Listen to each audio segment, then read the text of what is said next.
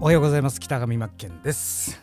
えっと昨日からですねまああのデザインツールの、えー、 Genially これを触り始めてるんですがでこの Genially っていうデザインツールはインタラクティブえー、双方向性、えー、要はゲーミフィケーションとか、まあ、アニメーションを使ったプレゼンテーション資料だったり画像とか、えー、そういったインフォグラフィックとかそういうのを使えるツールでかなり優秀でっていうかやっぱり直感的にこの重要なのがこのインタラクティブ双方双方向性。今までって例えばデザイン作りました。それを相手側が受け取る側が見てもらう。見てああこういうデザインなんだと。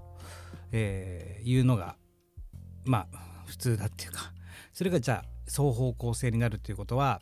じゃあ作ったデザインを動かしてみてくださいと。私こういうの作りました。触ってみてくださいという。相手にアクションを求められるというか相手もそれを見て触りたくなる。動かしたくなるとかやってみたくなる、まあ、ゲーミフィケーションとか。そうですよね。ゲーム感覚でクイズに答えたくなるとか、えー、反応を得られる。っていう、えー、そういうのができる。でこれが今後のコミュニケーションツールとしては非常に重要になってくると思いますし、まあ、プレゼン資料を作るにも差別化につながる重要なあ、まあ、こういうツールというかですね。コンテンツになるんじゃないかなと思っていて、まあ、僕は今 YouTube に上げたりとか、まあ、ユーデミにもコース出したりとかしていこうかなと思うんですがやっぱりキャンバもそうですけど、えー、まあ、ジーニアリこっちもですね。でとことん極めていこうかなと思いましたね。で僕やっぱ思うのが、えー、要はもう土の時代から風の時代って言われてるじゃないですかもうまさにスピードの時代で、えー、どんどんどんどん新しい技術が進化して、えー、入ってから入ってくるから、えすぐにやっぱり取り入れて実践する触るとか使えるようにする。えうんどことどこの要素がどういうふうになっていてどこが新しい部分なのかとかそういうのもやっぱり直感的に感じて取っていく汲み取っていくっていうのが今後重要になってくるんじゃないかなと思うんですよね。周りの人が使ってるから周りの人がいいいいなとおすすめしてからあおすすめしてるからっていうのももちろんきっかけにはなるんですけども周りの大多数の人がやってるからあじゃあこれ使わなければいけないんだよねズームとかね、えー、それだったら遅いってことなんですよ。えー、じゃなくて、うん、まずやってみる。使ってみる。触ってみる。そして体感してみる、うん、これがやっぱり風の時代に必要なキーワードかなと思いますし、まあ、インタラクティブ。今日お話ししたインタラクティブ。双方向性。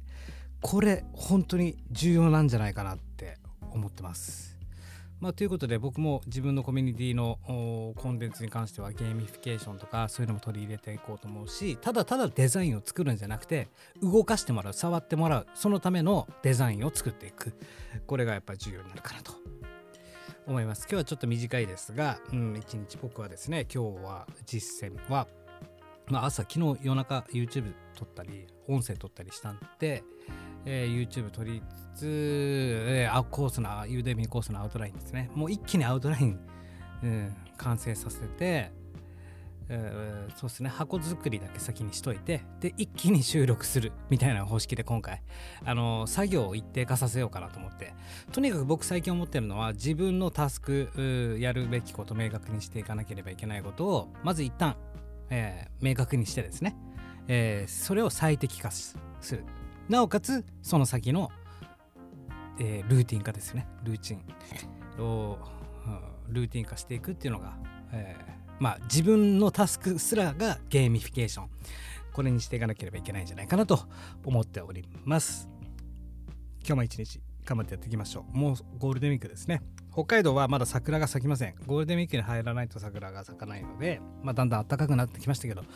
5ヶ月ぐらいねずっと寒くて雪降ってここ僕が住んでるとこなんて氷点下なんてすごく、うん、当たり前のところだしやっとポカポカ暖かくなってきたなって感じですね。えー、ま豆知識ですが、うんえー、この前女王蜂がスズメバチの女王蜂が飛んでました。女王蜂っていうのはあの冬になると自分のあの巣巣から一人だけ飛び出して土の中に潜って冬眠するそうです。冬を乗り越えるそうです。みんなほったらかしにして見捨てるそうです。そしてまたエネルギーがすごいからあ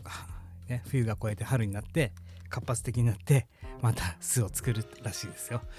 えー、先日見かけたんですがその時殺しとけばよかったなと思いました。まあ殺すのは良くないですけども、えー、まあそういう豆知識です。頑張りましょう。失礼いたします。